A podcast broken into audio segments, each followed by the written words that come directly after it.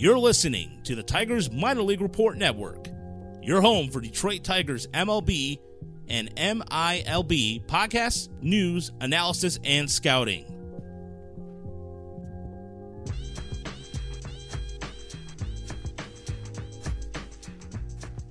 Get the scoop on Tigers today.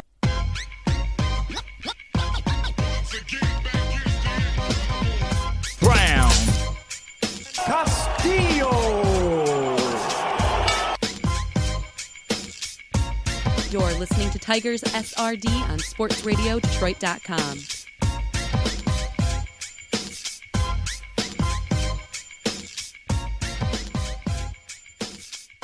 Welcome to Tigers SRD here on SportsRadioDetroit.com and TigersMinorLeagueReport.com as part of the Overtime Media Network. Pretty much just we're all over the place. I'm Roger Steele alongside Chris Brown. You can find us on iTunes, Spotify, iHeart, iHeartMedia, Stitcher, and Google Play. I want to say a big thank you to, I believe it was it was Brett Yoder uh, who left left us a review last week. Thank you so much. I really appreciate that. Left us a five star review. Uh, all the reviews have been kind. We've been getting a lot of them in the last couple weeks, so I could, you know, Chris can say, I could speak for Chris, I, I believe, and say thank you, and we're really appreciative of it. Absolutely. Yeah, so uh, yeah, we appreciate that. So yeah, so by the way, the Tigers Minor League Report website is out now, so go to tigersminorleaguereport.com. Check out the forums, participate in them. We have we're all over the place in there. We had some breaking news break out today with the West Michigan Whitecaps hitting coach getting fired. So we're all over. We're we're getting really aggressive with it. So any comments, feedback, we appreciate that. The big board is up, and James Chipman did a fantastic job with that, and, and getting all everybody getting together for that. So all teamwork all around. And you, and you, Roger. Yes, you Yeah. did an amazing job with the uh, the website. No, I appreciate that, and uh, yeah, so looking forward to interacting, continuing to interact with our uh, people who listen to us. So coming up tonight, we're going to read off Tiger haikus. We put that out there on Twitter, and it blew up a little. It, it was a very pleasant surprise. How many haikus we got about the Tigers, but it was in honor of a bit that Sean Bleason did when he was at the fan uh, beforehand, where he read lines haikus, where the, just the, depressing how the lines were. So tip of the cap to uh, a guy who really got me, who I wanted to go in the business because Sean Bleason. Sean believes is just a cool guy. He just just tells you how it is and doesn't really have to do an act or anything. And that's kind of. But anyways, that's where I got the haiku idea from. So uh, we'll be talking the, the Tigers the last week or so. We'll be also the good, bad, and ugly, and our inside and numbers a little bit as the Tigers hit the road in Seattle in T-Mobile Park, which I didn't realize they changed. That must have been recently, but the Safeco is now T-Mobile Park. Yeah. So It's, you know, it's weird. And we were talking on the other show, or not even on the show before, about you know teams being named after corporations and advertising on jerseys and stuff. And I guess it, it's just kind of quickly happened. Like, how, how many stadiums aren't named after a corporation now? Is it is it two basically? Fenway and Is it- Wrigley. Fenway, well, Wrigley's named after Wrigley. Oh, the Wrigley gum. True. Yeah. I true. mean, True- um, touche, but, but true. that's it's so old that I, I think. But he but was think, yeah, he- like Yankee Stadium and Fenway. Maybe is that it? well. Wrigley was technically he was the owner of the team, though. I mean, before he Yeah. So I, I think you could probably get a because it's not it- like Wrigley was owned by the Tribune Company or something like that. I thought, but um, yeah, I mean, eh, there's so many other stadiums. Everything. It, Dodger Stadium is that? Are they named after anything? no Angel Angel Stadium Angel Stadium just Angel Stadium. Is it? I thought it was like the Oracle or something. I don't know. Um, but yeah, so it's just kind of it's it's a little bit jarring when you get used to these corporate names, stupid corporate names on stadiums like U.S. Cellular Field, and then suddenly becomes Guaranteed Rate Field, and you're like, it's whatever. like if Comerica Park suddenly becomes, I don't know, Lafayette Coney Island Park, which would be pretty sweet. Actually, I, would, Um, I wouldn't mind that at all. Actually, Lafayette Park, that would be sweet. Uh, or, but if it were Little Caesars Park, it would just be weird. Uh, so whatever. I, I don't know. It's annoying to fans, but who cares? yeah. Steel. If you're talking about Michigan businesses, Steelcase Field or something like that, because it's Steelcase Oh, of yeah. Grand Rapids. So, but uh moving, you know, it's so the Tigers are in Seattle, and we we we. it was funny because here we are. You and I were going back and forth about who the Tigers were going to bring up, and it, it's the music should be a dead giveaway for anybody out there who are familiar with this band. But uh, you know, you and I go back and forth, and you were you even said it like kind of jokingly, but you were serious that Tigers would give a chance to Drew VerHagen, who is a cat with nine lives, and he's bumping the mountain tonight for the Tigers, and he was the one recommended. Uh, despite his numbers in AAA last month were awful, and he wasn't getting the job done. I mean, people pointing at ah, he was just allowing a lot. Like he was doing fine. He didn't allow a lot of home runs, and then last couple starts he's just been all over the place. But uh, yeah, he gets the bump for the Tigers, and he's he's back. And you know what can you say, Chris? well, yeah, I mean the smolderingly handsome Drew VerHagen takes the mound. It, I think we talked. He he has been designated for assignment twice by the Tigers in his career, and this is so this would be the third time he's been added to the 40 man roster, which is like you said, cat of nine lives. He's had some uh, bad injuries, and, and I guess the one thing I'll say is that you have to give him credit for continuing to go out there and pitch and, and pitch well enough for this to happen. Um, I you know I don't think a a team outside of maybe like the Orioles or at this point it's just the Orioles and the Tigers would would put a guy like this out there. I mean, it's he's just a 110 loss team coming, but yeah, they the Tigers desperately need pitchers to eat some innings. Uh, they don't. They said showed us time and time again they don't want to bring up the the prospects before they feel they're ready or before they feel like starting their service time. So, so you cycle through these retreads as, as many times as you can. And it's Carpenter and Soto and Alexander and VerHagen and maybe we'll see Edwin Jackson and maybe we'll see Jake Thompson. Yeah, and, uh, and we forgot to mention Edwin Jackson triple for the Mudhens podcast, but I think the reason why we didn't mention him in the podcast is because I mean the trade deadline being next week. I think Edwin Jackson is just going to be filling a void somewhere, and it, it, just at this point too. With Edwin Jackson got released by Toronto, he wasn't his his numbers weren't really well, and it, it's kind of like you're wondering if he's towards the end of his career or is he going to be a bullpen guy but the Tigers clearly need starting pitching help to the point where, I mean, it leads me to our next part of what happened this week with Jordan Zimmermann, who allowed four runs on eight hits and a walk in his start against Philly. And he hasn't won for the Tigers since September 5th, 2018. So that goes back 17 starts. He's now 0 8 on the season. And he said, was interesting, Chris. He said he was working on a sinker pitch. He was working on a couple mm-hmm. pitches. And I mean, Philly right now is not world beaters offensively speaking, but I mean, he's he's definitely trying not to give. He's not giving in. He's he's saying he's not gonna he's not giving up with a fight, and and it's it is for Zimmermann really. I don't know. I, I feel bad for him, and I, I, feel bad in the sense that he's going out there, he's doing what he can, but it, his ability is just it's getting it's decline. It's a really bad decline. It's been a decline for a while, but it, it's holy crap, it's just, it's really bad. Yeah, and and you know there are people who be like, don't feel bad for him. He's making a ton of money, but these, uh, you know, nobody likes to go out. These are professional athletes. They're super competitive. We talk about it all the time. If they weren't, they wouldn't be. They wouldn't reach the majors. And guys like this have a tremendous amount of pride, and it, it does. It sucks to see. I always feel sad when I see like that journeyman reliever who's just holding on with the with the Carlos Torres of the world. Yeah, uh, just trying to find a spot, keep the dream alive, and and you know, Zimmermann's gonna be fine for the rest of his life. But this was, you know, it, it, it sucks to face mortality, I guess, if, to, to, for lack of a better word. You know, it, his career is basically on the line, and it, it, it sucks to realize that that's you're coming towards the end. And I don't know if you wanted to transition into inside the numbers, but uh, Go for it.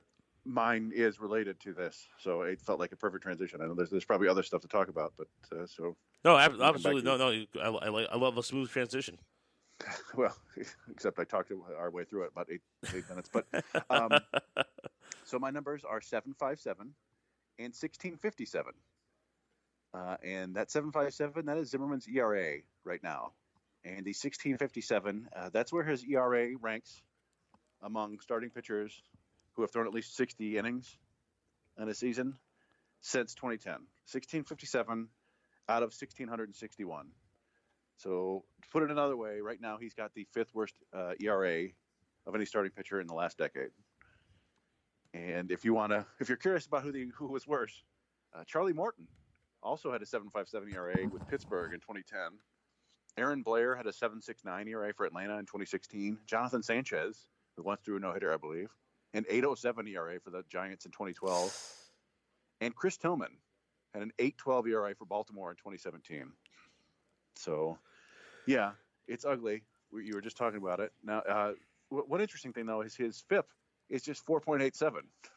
So, it, the, the 2.7 run discrepancy between his ERA and his FIP is the largest gap of any pitcher in the sample going back to 2010. So 1,661 pitchers, none of them have had a larger gap between their their FIP and their ERA. Uh, which, like, does that mean that he's having crazy bad luck? Maybe some bad luck. His BABIP is what is it, 361, and his left on base percentage is 58.3%, which is like 15 to 20% lower than most people, you know, the average. So there's some bad luck there, but these numbers are kind of what you see when a guy just doesn't have it anymore. When you know, he doesn't have the velocity, he doesn't have the location, he doesn't have the movement, and it, it becomes, you know, it's not like we could do better, but he becomes basically mortal, and and these major league hitters are just teeing off on him, and the the batted ball data kind of suggests that's what's happening here. It's not bad luck. His, according to uh, Baseball Savant, his uh, his expected weighted on base against is 381, and his actual weighted on base against is 383. So the, he's getting what he deserves uh, based on how he's pitching, unfortunately. So yeah, like you said, it's kind of sad, but uh, it's historically sad. So that's my inside the numbers. And for for Zimmermann too, Chris, it's even like just in terms of it's almost like it's when he grips a fastball or it's just like it just there's no spin. It's just like it's, it's out there and Yeah, yeah. I mean, you can look at. I've done this before. Baseball Savant has that nice little logo in the top corner that'll show you with like blue and red lines where a guy ranks in baseball in various categories, and and Zimmermann is all blue, which is bad. Like every category possibly: fastball velocity, fastball spin, hard hit rate, expected weighted on base average, expected batting average, expected slugging. It's. It's it's just it's been a disaster of a year for him. And it's 60 innings. Maybe he'll figure something out. But you know, between the injuries and the ineffectiveness, it's just uh, what a what a terribly unfortunate and terrible contract this was for the Tigers. Yeah, and uh, speaking of contracts and kind of money nu- numbers, which leads to my next for my insider number this week is number fourteen. That's the Tigers on the Fangraphs Farm Ranking, which is a new tab they just released on their on their website. And we're going to talk about this anyways. I mean, we can get an updated, you know, go into a little bit more. But number number fourteen, and they also do by value of prospects in their system. So the Tigers right now have two hundred fifteen million dollars worth of value in their system. Number one was Tampa at five hundred five million. Holy crap! So um, yeah, that's that, that's it. Also breaks it down by with by certain categories. So how many players there are in terms of uh, future value? So seventy future value, 65, 60, and it works its way back. And the Rays have one player, and that's already uh, for in terms of, of a batter, at a future value of seventy, and the rest are just forty. Like the, most they had was uh, forty-five. So, but then again, I mean, like I said, the, just it's a really fascinating board, and for anybody out there who's not intimidated easily, I would highly suggest for it. I really haven't had a chance to really dive deep into it a little bit, but uh, either way. But you saw, Yeah, it- well, and, and one of the things that's striking about it Mhm. is, uh, and as you said, you know, Fangraphs has, has know, over the last couple of years, they've developed a, a way to quantify the value of prospects, like you said, and, and so the Tampa has the 500 million dollars worth of prospects, basically. Um, but yeah, the Tigers rank 14th, and you look at the teams ahead of them, the Rangers, uh, the Orioles are already ahead of the Tigers. They jumped really, and it was a it was a drastic jump too for the Orioles and the Giants, right? I remember some. Uh, yeah. yeah. Yeah, the Giants are up to 19th now. So this is, uh, I mean, Boston is 30th. The Nationals are 29th. And Milwaukee's 28th. The Royals 27th. But uh, yeah, you see Atlanta, the Dodgers, the Padres, the, the Rays, Minnesota, Houston, Arizona is seventh. After, I mean, just remember a couple years ago, they had nobody in their system. And they've just had, just done fantastic work. They got, you know, on the international market, they got kids like, uh, like Jazz Chisholm and Kristian Robinson, who's just gone bonkers in his first couple like months, and is it Orlando Perdomo? I think his name is. And then the, the draft, they lost their first round last uh, first rounder last year, and it didn't matter. They had a great draft. They they got Alek Thomas last year, I think in the second round, a high schooler. Basically, you you compare him to Parker Meadows, and Parker Meadows I think still has a higher upside just because he's such a physical beast, like you know, so tall and, and but Thomas is better than Meadows in every stat category this year in the same league, and he's younger. And it's just, yeah, they, they've done a fantastic job. And to see them already ahead of the Tigers, it's, it's one of those things like we, we try to be realistic with people and point out, like, hey, yes, everyone's come to agree that the Tigers are rebuilding and, and the farm system is getting better. But uh, I think a lot of fans have a tendency to view that in kind of a vacuum and they don't look at other teams, what they're doing, and other teams are doing much better. It's uh, you know, certainly it helps that the Diamondbacks had like seven picks in the top 70 this year. That's gonna move you up no matter what. But uh, yeah, I mean, it's it's in, the other teams ahead of them, like I mentioned, the Dodgers, the Astros. They haven't picked at the top of the draft recently, have they? No, they Um, haven't. No. no. It's, so it's it's it's a whole lot more, and maybe who knows? Maybe it'll be a couple years, and and this you know Roberto Campos ends up being a stud, and and Fangraphs kind of teased. Somebody asked them about next year's July second uh, prospects, and when- when we talked about it before, we said you know these kids agree to deals two three years in advance, so they already know about the guys who are going to sign next July, and they teased that. Uh, the Tigers are one of the teams who have a guy for at least two million dollars. So, you know, they're they're at least spending, going for it in the, in the international market. Uh, well, it remains to be seen if they're doing it well. Yeah, and and the thing is, who's not doing it well right now is the Red Sox. The Red Sox came in with less. It was like ninety-seven million dollars of player Yeah. value in the system right now, which concerns me that Dave Dombrowski's out there at the trade deadline looking for somebody, and I I don't want any team to get swindled by a lack of prospects. And they have a lot of guys in low A, and some guys in Double A right now. But the the Red Sox don't really have anybody that can call. up. There's not really a lot of like I guess ready guys that can come up and, and make an impact. But just to see that number is staggering, considering that un- they're under to have that kind of lower number. It just goes to show at this point they're retooling a little bit, but still, I mean, the expectations is that the Red Sox, fa- the fans in Boston expect the Red Sox to be there every single time. I mean, they're short of the Yankees right now. Their offense is on clicking all cylinders, but they're going to need a start. I think they're going to need another starter, but but yeah, to see them that last was startling. So that's my insider number this week. Very good then. So, um, but yeah, that's a, like that chart, Chris is.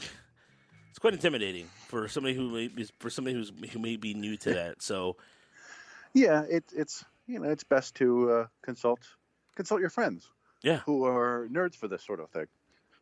yeah. So if you uh, if you know the it- nerd, it's yeah. helpful. Yeah. Oh, absolutely, and Or, uh, especially you, you come to Tigers minor league report, and Oh, yeah. we'll explain it to you. Oh, there you go. Well, That's, that's crazy. There. Uh-huh. but uh, no, and and getting back to really the only other thing I wanted to get to before we get to the good, bad, and ugly in our the the haikus really was what Nick Castellanos was talking about the the ballpark and Ah, yeah. So because they're releasing your tweet, that's what I was kind of setting you up for. And I mean, he this is his comments. This is after Sunday's ga- afternoon's game where he says, "quote This part's a joke. It's to the point where how are we going to compare to the rest of the people in the league in terms of power numbers, OPS, slugging, and all that stuff? When you have a yard out there that's 420 feet straight across center field, and Chris, your tweet was pretty gold." As you point out, his numbers between home and away. Um, but Anthony Fenech wrote a piece of why he thought that the the Tigers should uh, really kind of um, you know move it back or do something for it. But there were some numbers that indicated otherwise. Yeah, I didn't. You know what? I didn't see Fenech's piece. I'd like to read that. But uh, you've done it again, Roger. What's that? That was uh, that right there. I was in my good, bad, and ugly. Okay, well then, well, well, That, we- that topic. so you know what? Hey, I'll I'll cue the music right now. So let's go right into the good, bad, and ugly. Once again, um, yeah. I mean, that's not my good. I'll tell you that. But uh, yeah, my, my good is that the, the report today is apparently that the Giants are no longer. So the second week in a row I've done the Giants, but they're no longer selling apparently. And Really? They might actually buy. There was a story that they actually had scouts in looking at Matthew Boyd, um, which you know it, it's. Uh, that I, I consider that good because it takes Madison Bumgarner theoretically. I'm still skeptical, but it, theoretically takes Madison Bumgarner off the market and relievers like Will Smith and Sam Dyson off the market, and that can only potentially benefit the Tigers. Really. Uh, now, if you want if you want a lefty starter, and Bumgarner's off the off the table, you basically have to look at Robbie Ray, who, you know, former Tiger Robbie Ray, who's got, you know, good stuff, but he walks a ton of people, and that's just kind of scary. If you're if you're trying to get somebody to help you now and in the playoffs, that's got to be a little bit scary that he might completely lose control and have to come out in like the second inning. Um, and then there's Mike Minor, who's having a fantastic year by the traditional numbers, but his underlying numbers aren't all that impressive. In fact, they're worse than Matthew Boyd, who would be the other option. So now, uh, and you could argue before that Boyd was the the best option, no matter what. But uh, yeah, with Bumgarner off the table, I think that that might uh, help the Tigers a little bit. And same with uh, Shane Greene. You know, he's not. It's not like suddenly he's the best reliever on the market, but he's, you know, one of the the more, I guess, experienced relievers on the market. And with those other guys off, it uh, yeah, uh, this could be work. This could work out well for the Tigers. Of course, they still have to execute it, and we'll see what happens. But uh, that's that. And my bad, and here we go. My bad is all this Comerica Park talk again. Um, and the whole thing, just the whole thing annoys me. And no disrespect to our friend Lynn Henning, who has been talking about this for years and years. And you know, I don't know if it's his own personal uh, Axe crusade grind? or, yeah. if, he- or if he's just voicing the opinion of the players for this long. But uh, and, and like I said, you, you you referenced that tweet I said about Castellanos, and it, it is important. You know, sometimes it- just assholes like me think they can look at the numbers and and figure everything out. And we're not the ones down there in the field playing the game, and, and players see a ton of stuff. Uh, but sometimes that sort of that familiarity keeps you it's a kind of a forest for the trees sort of thing where you might not see the bigger picture and yeah it's it's so easy to see when you hit a ball super hard and far and it gets caught and, and you feel like it should have been a homer um, but it's a lot harder to see the, the kind of hidden benefits of Comerica Park and all the stats all the stats over the years show that it plays completely like neutral it's yes, it steals home runs, but all the extra doubles and triples and the the batter's eye, which people think is what helps batters hit so well there, makes it a, a, a pretty good, fair park. I looked at the number of home runs since 2008, basically when Cabrera showed up, and like I think Tigers pitchers have given up the 14th most home runs or 15th most home runs over that time, and Tigers hitters have hit. This is at home hit like the 14th or 15th most. So it's just like dead even, despite what people might think. Guys can still hit, hit home runs there. Uh, there's nothing that says you have to hit the ball to the gaps. You know, Brian Dozier made a pretty good career there for a couple of years of just pulling the ball over the fence. You, you could do that. It's allowed. And the, the corners in Comerica are just fine. But yeah, I mean, you look time and time again, the stats, you mentioned Castellanos, his, uh, his career uh, WRC plus on the road is 105, but it's 116 at home. He's, he's an 11% better hitter at home overall. uh, Cabrera, his career WRC plus on the road as a Tiger is 140. He's like a career 303 hitter on the road. At home, it's 161. He's a 21% better hitter. Now, I, I haven't looked at all the numbers, and I'm sure on average, guys hit better at home anyway, just because of familiarity and being home and sleeping in their own bed and all that good stuff.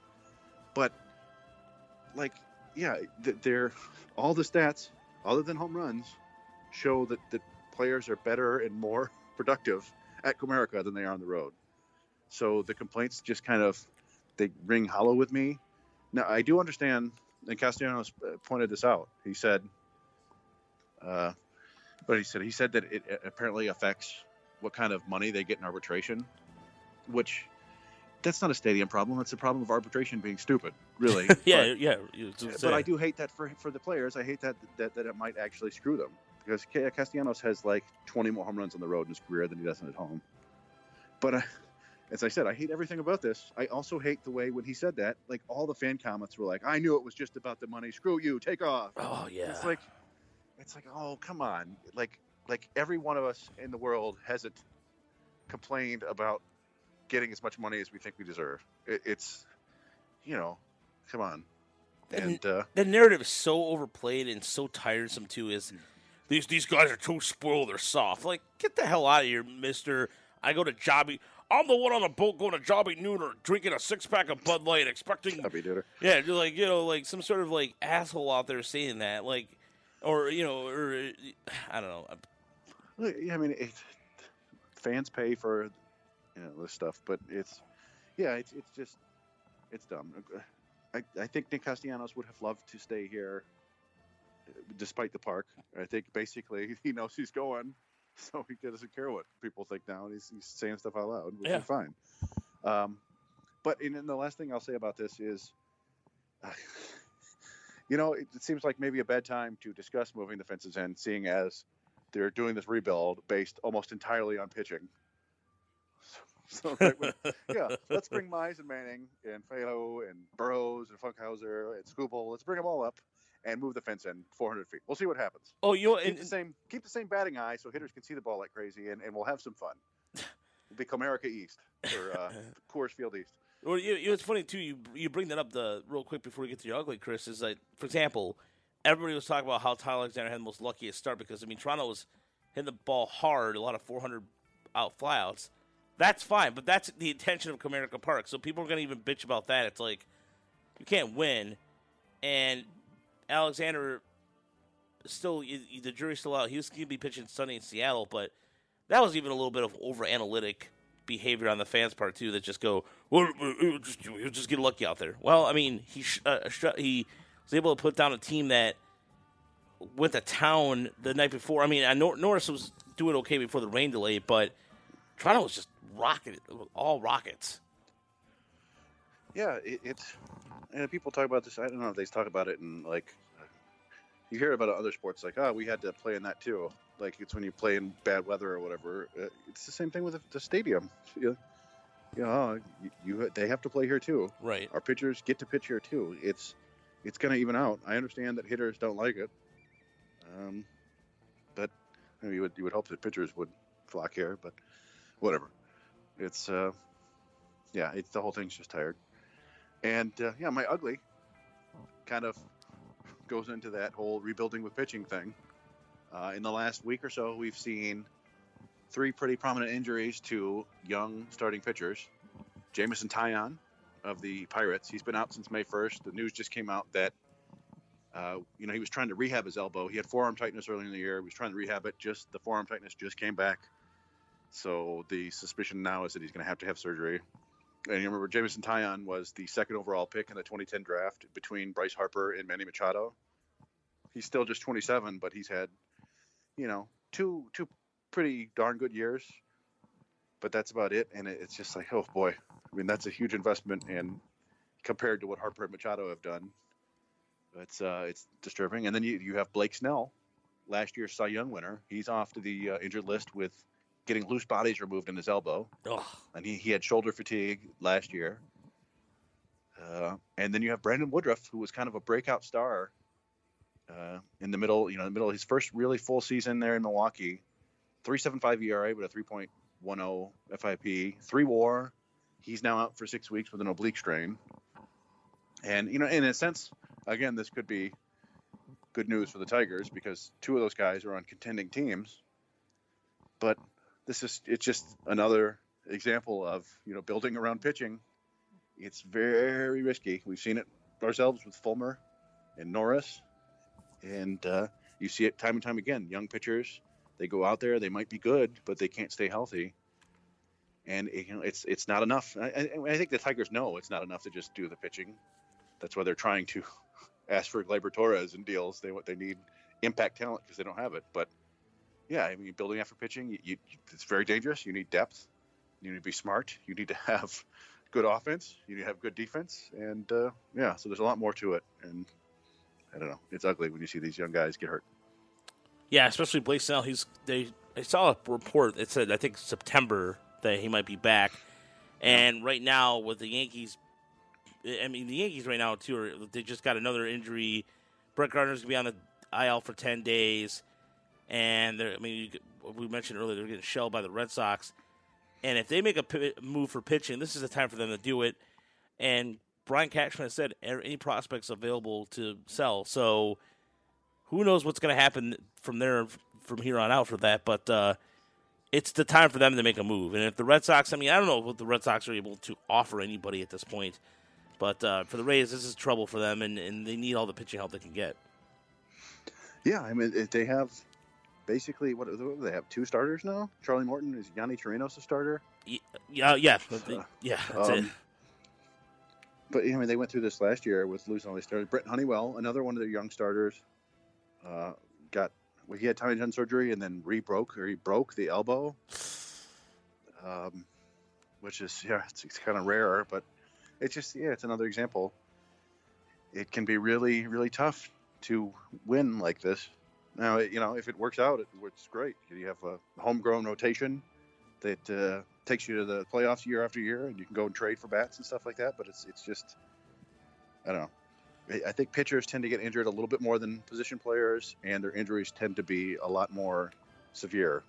You know, they're out for a lot longer, and it's half of the game. So, or at least uh, run prevention is half the game. Yeah, and, and, they, and they're they're ten back right now of New York. So yeah, I mean, it, they're it, they're in danger of getting passed for the wild card. It, that's certainly a possibility with with Snell gone. Yeah, and you, and you mentioned Milwaukee earlier, and we mentioned this last week with the podcast with Stacy of how how razor thin the wild card races in the NL right now. They're one and a half. They're sitting at one and a half back right now of the Cubs and Cardinals, who are, or I believe I'm sorry, it's the uh, oh, it's the Nationals and the Cardinals who have the two wild card spots there right now. So it's I'm sorry. No, you know what? I'm, I'm an idiot. I'm sorry. It's the no. it's it's Cardinals and Philly. I'm sorry. Well, I, no, I mean you don't. It's it's super close. It, it could be changing in ten minutes. Uh, yeah. Yeah. No, it, it is the national. It is the Nationals and the Cardinals. Uh, okay, I'm looking at that all weird. I'm sorry. I'm just fatigue is setting in, ladies and gentlemen, for me. So. Yeah, it's it's just uh, I, I don't know it for for teams like like the Brewers. This could be like this could end their season effectively. An injury like that. Yeah. And, and part of that is, is their fault for not having the depth, but it's hard to build. And, and maybe you could argue that the Tigers are building enough pitching depth that, that they should be okay, but I would not argue that because yeah. you give me 10 pitching prospects and maybe two, three work out. So, yeah, I mean, you're signing Jake Thompson. So, there you go. but uh, my good and bad and ugly is AL Central themed I've been watching a lot of like I was watching the Yankees and Twins series uh, the last couple days just because I'm intrigued by really the Twins. I'm just intrigued by those, both those teams when Tigers are not playing. And the good this week I want to mention is Nelson Cruz, who, according to stats, he's the oldest player in Major League history to hit six plus home runs in a four game span. Uh, so surpassing Barry Bonds, who did seven four games in 2001 at the age of 36. And he's got 25 in the season and he's a big reason why that. I mean, it's a one-year, fourteen point three million dollar contract, well worth it. And he's been giving the Twins a much-needed boost, and the Twins have gotten injuries too. But I saw that Byron Buxton came back, I believe today, so that's good news for them as they come off a series against the Yankees where that leads into my bad. And their bullpen has been just disastrous. Blake Parker was designated for assignment. Um, they also sent Kohl Stewart, who um, we joked around about the Tigers for trade bait, uh, back to Triple A Rochester, and Devin uh, Smeltzer, and friend of the show Carlos Torres, who followed me for a minute before he got re- dropped by the Tigers. was called up. So um, Smeltzer and Torres will go right in the bullpen. And Parker, the thing about disappointing has been with him. He was he signed a one year deal, and he's been the fourth guy, the fourth reliever the Twins have dumped in the last couple weeks. And Matt Magill and Mike Moreland were traded. And the, the stat that stood out to me a little bit, this is an eye popping one. The bullpen in the last seven games has allowed 32 runs, 25 earned in 26 innings. So yeah, and, and, Yeah, it, it, you you mentioned this too, Chris. How much ground the Indians are making up right now. They're only they're only two and a half. They're only two games back. Oh, God, yeah, that that's. I, mean, I think we wrote them off, or at least I did. Yeah. like We don't six, admittedly, six eight yeah. weeks ago, and uh, yeah, it's looking rough. They definitely need some help. I mean, they were playing some entertaining, high-scoring games against the Yankees, but I'm sure they would have rather won than played entertaining games.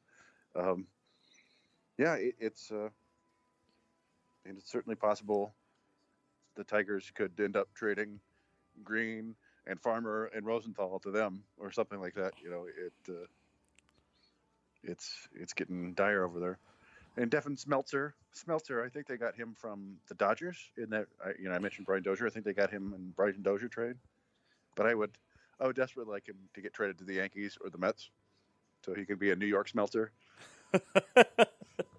Sounds like a Oh, oh, it sounds like a name. It, sounds, it does sound like a name you hear on Seinfeld too. Um, hello, I just remember. New York Seltzer from when I was a kid. Yeah, the the they had the the green label, that cool lettering. I always liked the lettering on it. It was like really Yeah. distinctive. And then I always remember it being at the more expensive party stores, and I would ask my dad or my mom. I remember specifically I asked my mom, and she just looked at me. She goes, she says in Spanish, she goes, "It's water."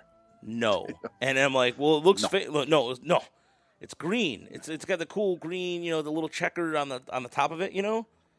And she's like, "Nah, nah." So I'm like, "Okay." And then I Como se dice no? no, pero Rogelio, ¿por qué tú no quieres, tú, ¿por qué tú quieres tomar esta agua? Coño, tu puta madre, coño. Cállate ya, okay? Coño. Yeah, coño. That was her favorite swear word. My mom's favorite go-to word. Coño, Rogelio. Yeah. Yeah. So, um, anyways, that's your Spanish lesson for anybody out there listening. So look up coño sometime, and uh, but uh, the, the the stat I heard about the Indians before I get to the ugly that I heard on that Kirk Gibson podcast, or I heard what Kirk Gibson was a guest on, and this could be the big. And I looked it up too. The Indians have one of the best defensive outfielders out there, and we, you and I, during the offseason talked about how we thought the Indians should make a move to get, you know, perhaps get Adam Jones or something to shore up that. They we looked at the depth chart, there was nobody, but they've been able to defensively quietly put it together. And Tyler Naquin and right field has I, he's found a home, and that's been a big help for him. Yeah, and uh, Oscar Mercado ended up being he was kind of a middling prospect. He was a guy who was a shortstop, I think, and wasn't hitting, and then he moved to the outfield for the Cardinals and had a big bump. But nobody really thought, you know, thought maybe he was a fourth outfielder. And he's gone out there and he's been really good for them. And and yeah, and Jordan Luplow, I think, came from out of nowhere. It seemed like so. Yeah, it's it's strange how some teams can just fix things in the middle of the season. Yeah, Teams like the Giants and the, the Indians.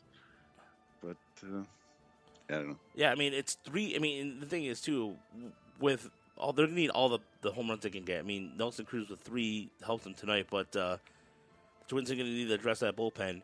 And my ugly this week, unfortunately, is Tiger related, and I've, i tried my hardest to steer away from this a little bit. Um, but the numbers are in terms of even, and it's funny too because we talked about him quite a bit in June, and everybody was saying, "Oh, you know, leave him alone, what have you."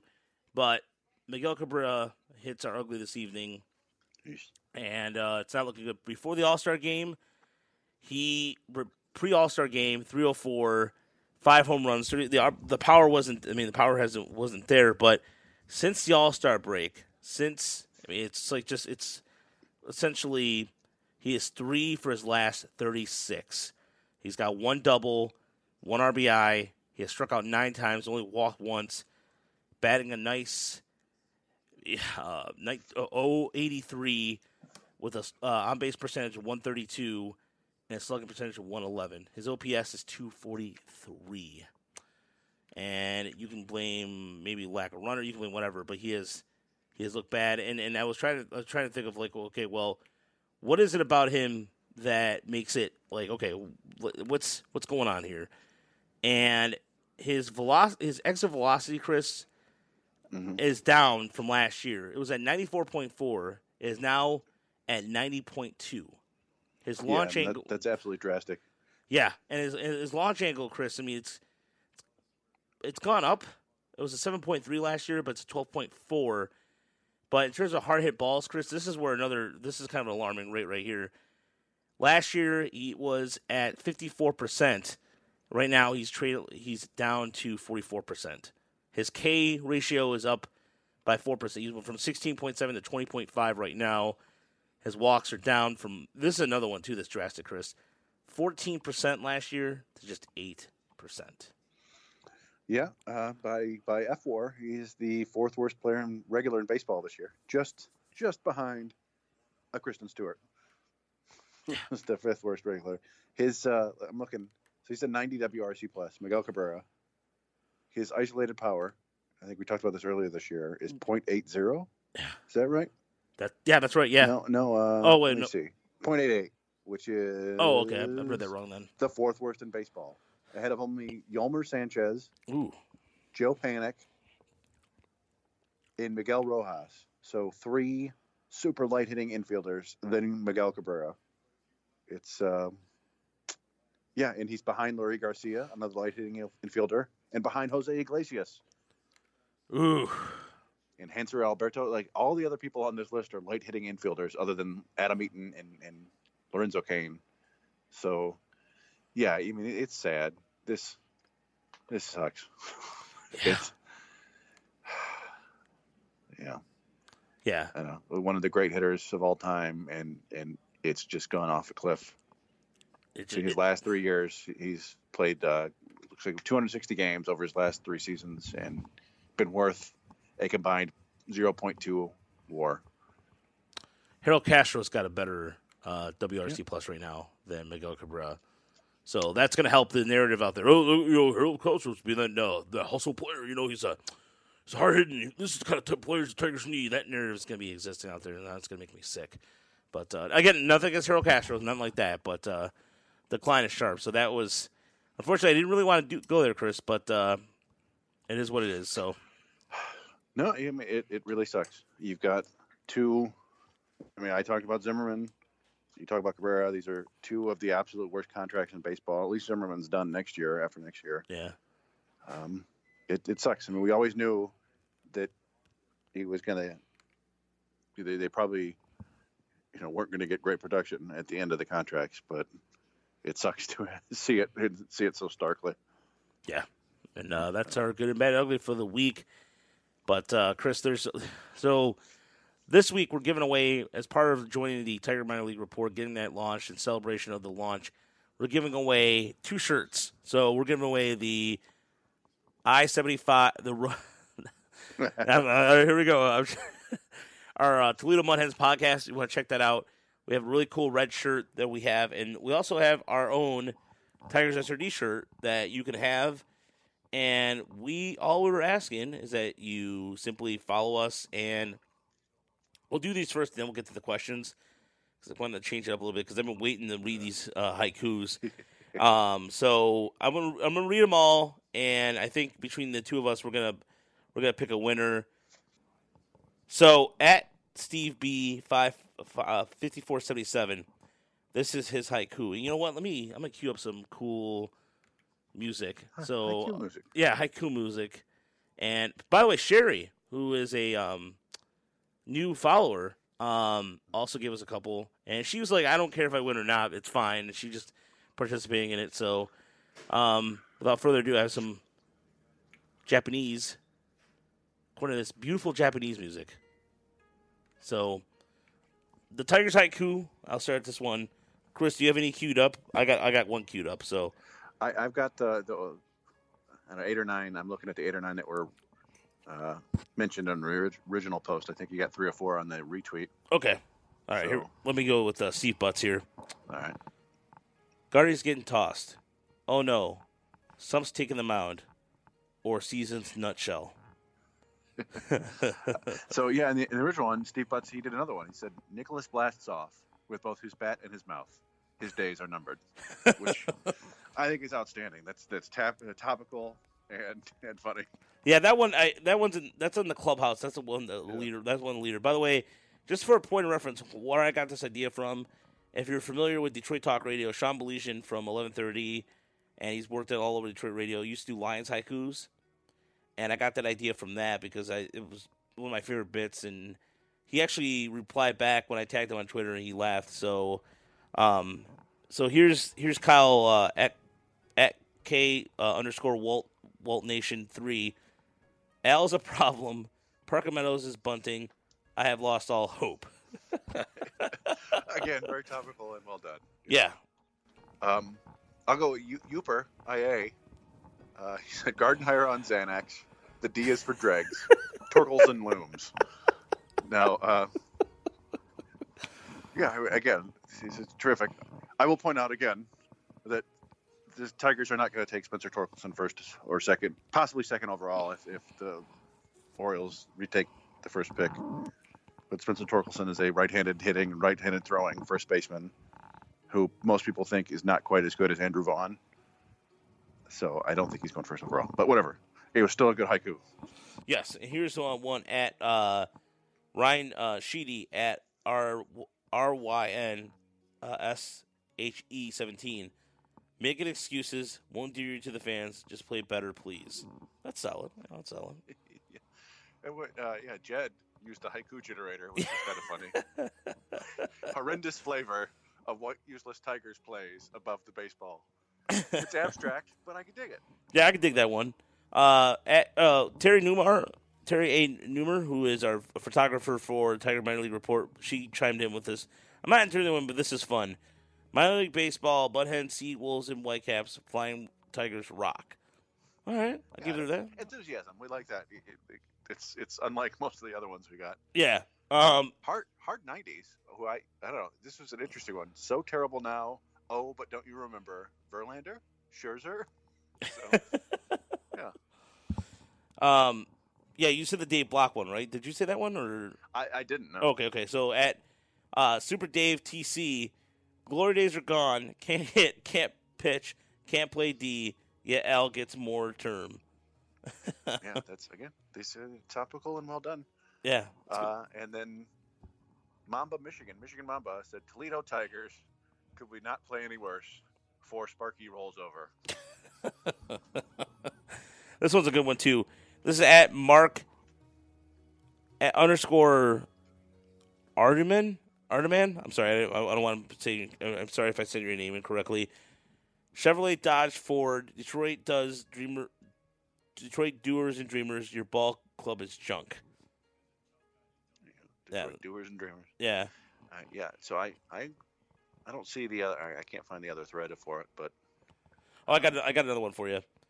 At um, Dev, at Devin ba- uh, at Devin Babcock, is the future good? We can only hope because today is ugly.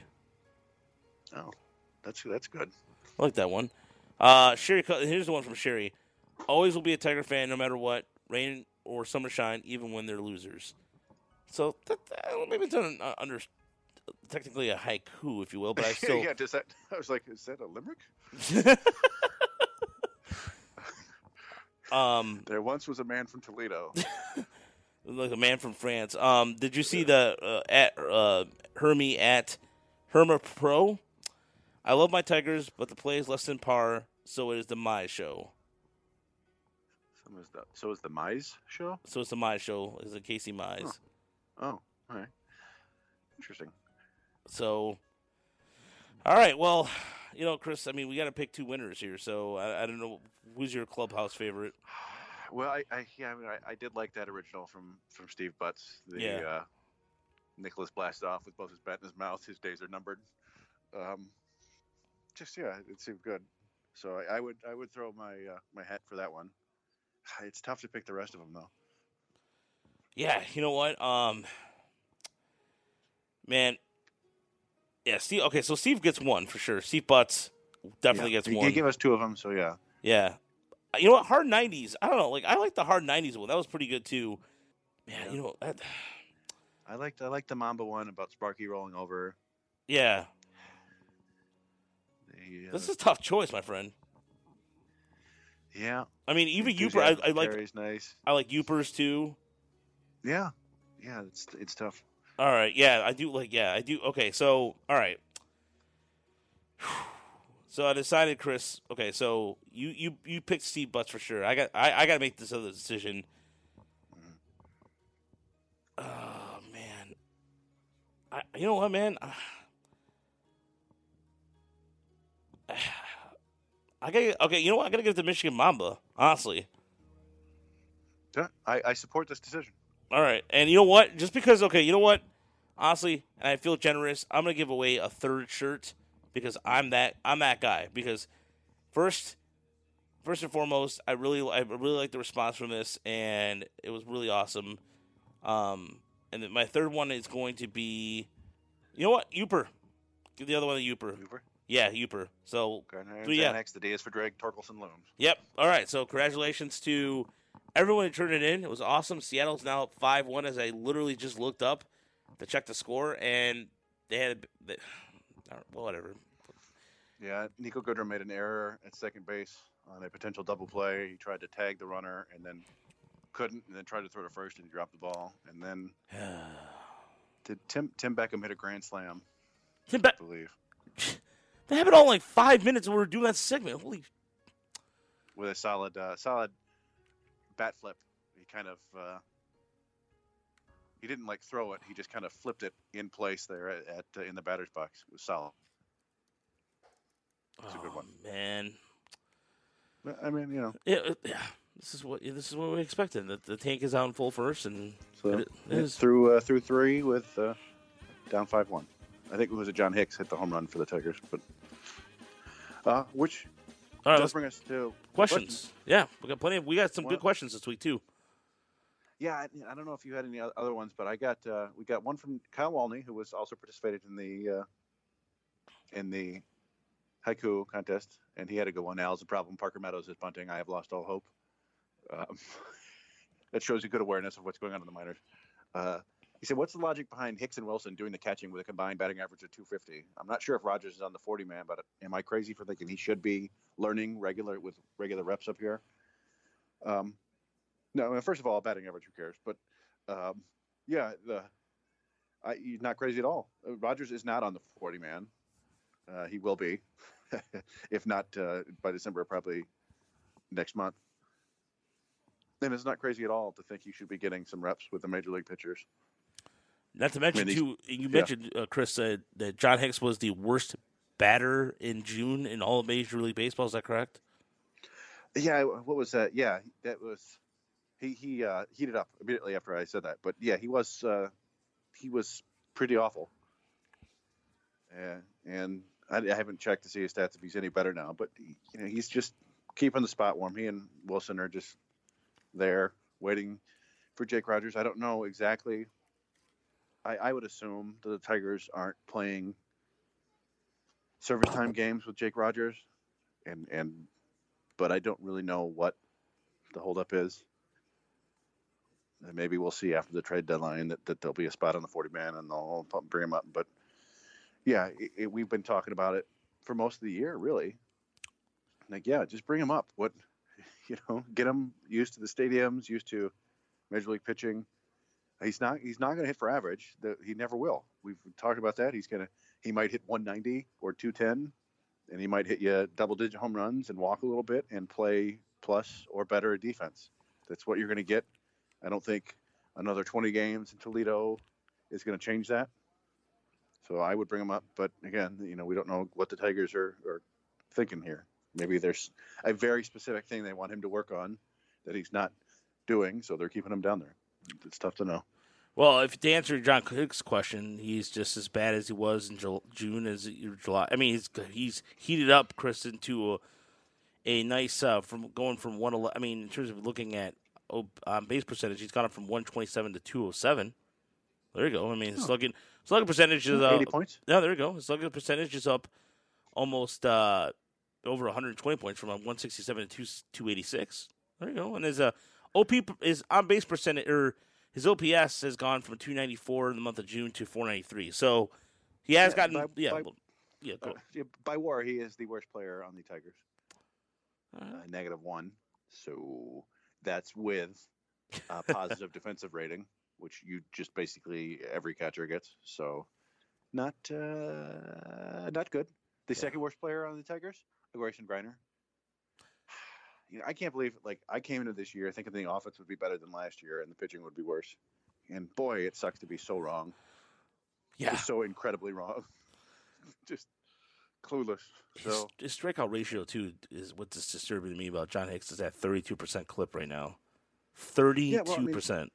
He has never been a guy who walks. This is always he was a guy who who kind of succeeded despite that. A little success is, is kind of you know relative, but he was hitting the ball hard when he could hit it. But I don't think people throw him strikes anymore, and so Yeah.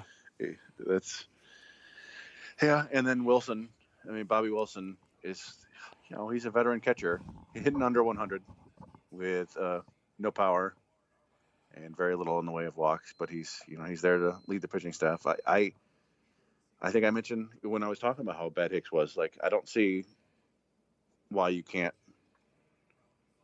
bring Rogers up and have him kind of hang out with Wilson. Wilson, who's been there and seen everything, he's probably going to be a manager someday.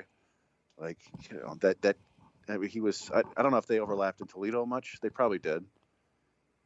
But you know, get them together in the big leagues, and I, I, I assume that Hicks. I don't know if he has options or not, but at this point, it's not a big deal if he doesn't. Right. He's probably going to clear waivers, and if he doesn't, then a tough break. Thanks for your service. So Yeah, and then the other the other question that was from Nick was uh, I'll read this question and I'll let, um, also do you guys think that Ian Happ from the Cubs is being called up today to sh- to showcase him for a few games before being shipped to the Tigers for a potential Castellanos deal? That's a good question, Chris. Uh, why don't you go ahead and give your thoughts about that? yeah, I mean, I don't know that the Tigers would need a showcase from him. I'm sure they they were scouting him in uh, what is it, Iowa? Where's the Cubs AAA? yeah, the I- Iowa, and then maybe yeah, wasn't he around the same time too, where where Paredes was too in South? Like, were they around the same time? I'm sure they have some familiarity with him already. It- It's possible. Well- Well, yeah, and he, he spent a year and a half in the majors, so Yeah. you would hope that. I mean, their pro scouts have have multiple reports on him, so it's entirely possible that the Cubs want to bring him up just to say like, hey, yeah, he can still do okay in the majors. He's not. I mean, he had he had a lot of promise. He was one of the better college hitters in the draft that he came out in, but he's just kind of a, a high strikeout, relatively high walk guy who hits for some power but a low average. It's he would be probably one of the better players on the Tigers. But uh, yeah, I, I- think we mentioned it earlier. I think the the Cubs are, are trying to win, and their infield situation isn't necessarily great. I think what Bryant got hurt, like he's not probably not going to go on the IL, but I think he came out of the game the other day. Rizzo got uh, ejected. They sent Addison Russell down to AAA. Javi Baez is good, but uh, and I mentioned the other like other guy getting time is Robel Garcia. I think that's his name. Yeah, Carl Edwards Jr. Yeah, Carl Edwards Jr. too got sent down or designated for assignment. I believe it was. Oh, they they get designated. Yeah, Oh. Carl. Um, let me let me double, let me triple check that, but I, am pretty sure I saw Carl Edwards Jr. getting either sent back down or designated for assignment. I'm trying to let me figure that out real quick. Um, yeah, no, he's been demoted. Uh, he's been demoted, so he's back down to Iowa. Yeah, but yeah, I mean, so that the the Cubs are searching for guys who can help them out in the infield. You mentioned before that their second base has been one of the worst positions in baseball, I guess. Yeah, two eleven. They're getting two eleven from that position. So, yeah, I think it's it's probably just like they need help. They won't. They wouldn't mind trading them. I, I don't think if it gets them somebody a bat that they can use, but I don't think it's necessarily like dangling it in front of the Tigers' face. Yeah, Um, and, and Nick's other question was it's sort of similar. It was basically the Willi Castro version of the Jake Rogers question. It was uh, what did he say exactly? He said, uh, By the way- might be a stretch, but do you guys think the Tigers should call up Willi Castro and let him figure out his defense at the big league level, similar to Marcus Semien? I actually I'm like. not sure if he will be as great as Semien is now, but the bat is clearly too good to let rot in Toledo. Yeah, and I, I wouldn't mind that. But real quick to get back to Ian Happ, real quick, I don't I don't want nothing to do with Ian Happ. He struck out. He's at thirty three percent clip, and I know a lot of people were like getting excited about it, but I, I think he fits the motif of what every Tiger hitter is now, which is high strikeouts, little walks, and I don't know. It, well, he, he walks. He uh, what uh, fifteen percent walk rate last year was a thirty six percent strikeout rate. So, so yeah, I mean, yeah, he, he was he was basically going Adam Dunn um, while playing below average defense. The, he came up that first year, hit twenty four home runs, hit two fifty, walked about nine percent, strikeout thirty one percent. So, yeah, I mean, the strikeouts would be a big concern with him. He's not going to be a hitter for high average. It's it's a question of whether you could find a good like I, I would think the Tigers would just park him in right field and let him play there, and he might be a, a decent overall defender in right field, and he's got the power for it. So, yeah, I, I wouldn't mind him at all oh. in a deal, but I, I wouldn't like get super excited about it. You know, there's a, there's a reason the Cubs sent him down to AAA. But as you were about Willi Castro, sorry, I just wanted to kind of throw it in there real quick, but before we move on, but I I I would be supportive of Castro only because right now the Tigers are really essentially putting Mercer out there because they paid him money. I mean, eh, he's the they taking away a batch from Niko Goodrum, but if at this point, what are you gonna do? You gonna put Mercer? I mean, put him on the bench for the rest of the season and see what Willi Castro do. I would be totally supportive of that and see what he's capable of at a major league level and see if he can. It's Brandon Dixon struck out. That was an ugly strikeout. What the hell? You, LeBlanc just literally threw like this looper curve in, and Dixon looked foolish. But I'm sorry. Go ahead. I was my ADD kicked in there. No, and I think we've discussed this about Willi Castro several times this year. You know, he's on the 40 man already, so you don't have to make any particular moves. But he's a guy that I think they like a lot, and, and a guy that they probably do want to manipulate his service time just in case. I think that might be a little bit uh, silly because he's probably more of a. I mean, he could be a, an everyday regular, probably a second division regular, but he's probably more of a, a utility guy ultimately. I don't think, as Nick said, I don't think the bat he said what the bat is too good to rot in, in Toledo. I, I don't think that's really the case. I mean, he's got some offensive potential, and he's raised his walk rate this year. But I think with him, it's more like the totality of five kind of average-ish tools, fringe average, solid average, you know, in that range. And you hope that, that he can figure it all out. It, but in, in that case, and we've talked about this before, that the defense does seem to be a legitimate issue. He's made a lot of throwing errors this year. That one game, he had he two almost identical plays where he was charging in on a ball and came up and threw the ball into the stands like Rick Vaughn hitting hitting the backstop, Nuke LaLoosh hitting the mascot. Like this was not this is a trouble throw. Yeah, So, and remember he, has got work to do. But I guess to to his point, he the the Nick knows that. He said, "Do you think it's better to just let him work out his defensive issues in the majors?" Um, I- and it might be. because it's in most majority of the time, Chris is like it's usually the routine play he screws up. It's not.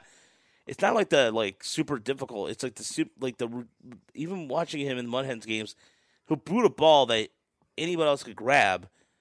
And you and I talked about this in the Mud Hens podcast. It might be a little bit mental mental thing. Maybe come out to the majors, having somebody come out there and give him some proper instruction. I mean, not to say he's not getting instruction. Toledo, don't get me wrong, but I remember you distinctively saying that it's just it's a routine. And watching enough Mud Hens games recently, I feel like it's just it's routine things that he's getting me- messing up on.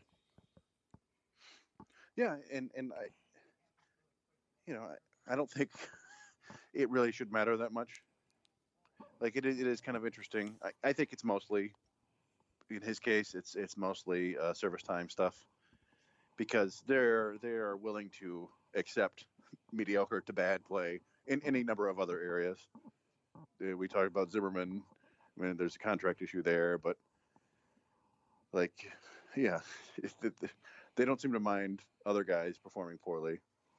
Uh, so I, I don't think it's necessarily that big of a deal. But you do have to you have to balance with what you've got some not necessarily veteran starting pitchers, but starting pitchers who've been here and and if you you put a defense behind them that's just going to be terrible or commit all sorts of errors, you're going to frustrate them and all that stuff. So you have to balance that. But I wouldn't have any issue if they brought him up and just said, "Yeah, sink or swim. Make your errors up here. Get better for it." So, but I, I do think, yeah, I mean, it's it's just the age thing with him. I think I think we'll see, we'll magically see Castro in like May of next year. It's gonna be Like, so. oh yeah, he's ready. He's you know after making seven errors in in April. Yep, he's ready. Like all right. Oh yeah, look, look at the service time. Oh, it's crazy. It looks like how that how that lined up correctly. Yeah, but the uh was there any other questions? Because I got one. I got one from Facebook. Well, yeah, those are the ones I saw. There might be more. I apologize uh, if I missed them. Yeah, let me. I'll call, I'll comb through. But the only one that I wanted to address. Let's see. Um, let me double check for. Uh, let's see. I'm double checking right now. Um, let's double check while I do that. Um. uh, no, okay. Um. No, Emmanuel was asking if uh at Emmanuel uh Sammy in ninety nine was asking if Tyler Alexander was uh brought up here. It'll be going on Sunday. Uh yeah, so the other question I did have was from Facebook and that had to do with the Buck Farmer and it was it was stemming from the for, the farm or the forum question about Buck Farmer like there was a, Evan Woodbury was talking about ooh he just got smoked in the head. Wow. Wow. Who did? Uh, Lopez, uh, Lopez got smoked in the head by VerHagen. Took him right off the Oof. helmet. Ooh, it- he's not. He's down, as he was kind of dizzy, and he just now he stumbled to the ground a little bit. Uh, Oh, and there's the fan reaction. Yeah. Ooh, I look Is at his that- shoulder, or is it the head, Chris? I don't. I can't Oh, tell. that, is that maybe his? Yeah, that looks like his family. Yeeks. oh, now, now I'm seeing the fan reaction. Oh, yeah, it looks like right in like the cheek. Yeah, look, it looks like his girlfriend or m- girl wife. I'm not sure, but uh, or his mom too, or her mom. Let's see here. He's all right. Oh Looks shit! Right in the He seems cheek. Okay, sorry, I didn't mean to. Is that? Is, it looks like his lip maybe got got some Yeah, of it. Um. Yeah, yeah. Well, this is what you know. The Tigers are bringing up Yeah. low level pitchers. You're gonna get hit, and and we'll see. We'll see what happens if maybe a Tigers hitter wears one. I- obviously, I, I don't think VerHagen did that on purpose, but you give up a grand slam, and the next inning you hit a guy in the head. Other teams start to wonder. We'll see if if a Tigers hitter gets one today, and if so, that could make for kind of an interesting series. yeah, and this is the the first of seven. This is the first time they've taken on Seattle all season. But the question was about Buck Farmer, and we had this question before. I think it was last week, but what are the chances of him going next week at the trade deadline?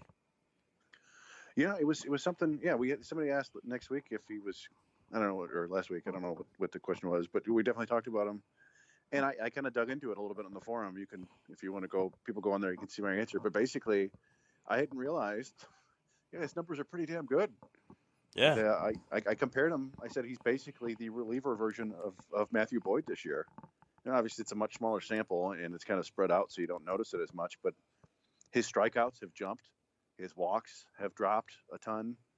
His uh, he's got some bad luck this year on, on BABIP, but his FIP is like 3.1. I mean, you know, he's not an elite reliever or anything like that, but it's the sort of thing where, like, if Shane Greene goes, it wouldn't shock me one bit if Farmer becomes the new closer. Um, it's kind of hard to gauge his value. Just you don't see a lot of middle relievers get traded on their own. It, it you you see more like somebody like Shane Greene is a closer on a bad team. He gets traded and becomes a setup man or a middle reliever, or a middle reliever is part of a package with like two other players. Um, but yeah, I- could see if the Tigers want to move him, and maybe they do. I, I could see them getting kind of a solid, what we, we describe as like a 45 OFP or a 40 FV if, if you follow Fangraphs. Sort of a, a utility guy, borderline start, you know, uh, regular in return. And maybe that's what they want. If you can get a, a an outfielder or something like that, maybe it's worth it. But I, when I was digging into the numbers, it, ba- it basically looks like he's cut down on his fastball usage in favor of throwing his breaking ball more, which is uh, it, that's what basically the trend across baseball really. Fewer fastballs, more breaking balls. and it's working for him. And his fastball has traditionally been his worst pitch in terms of damage against him. Now, I always considered his changeup his best pitch, but the uh, breaking ball seems to be doing well too. So I don't know.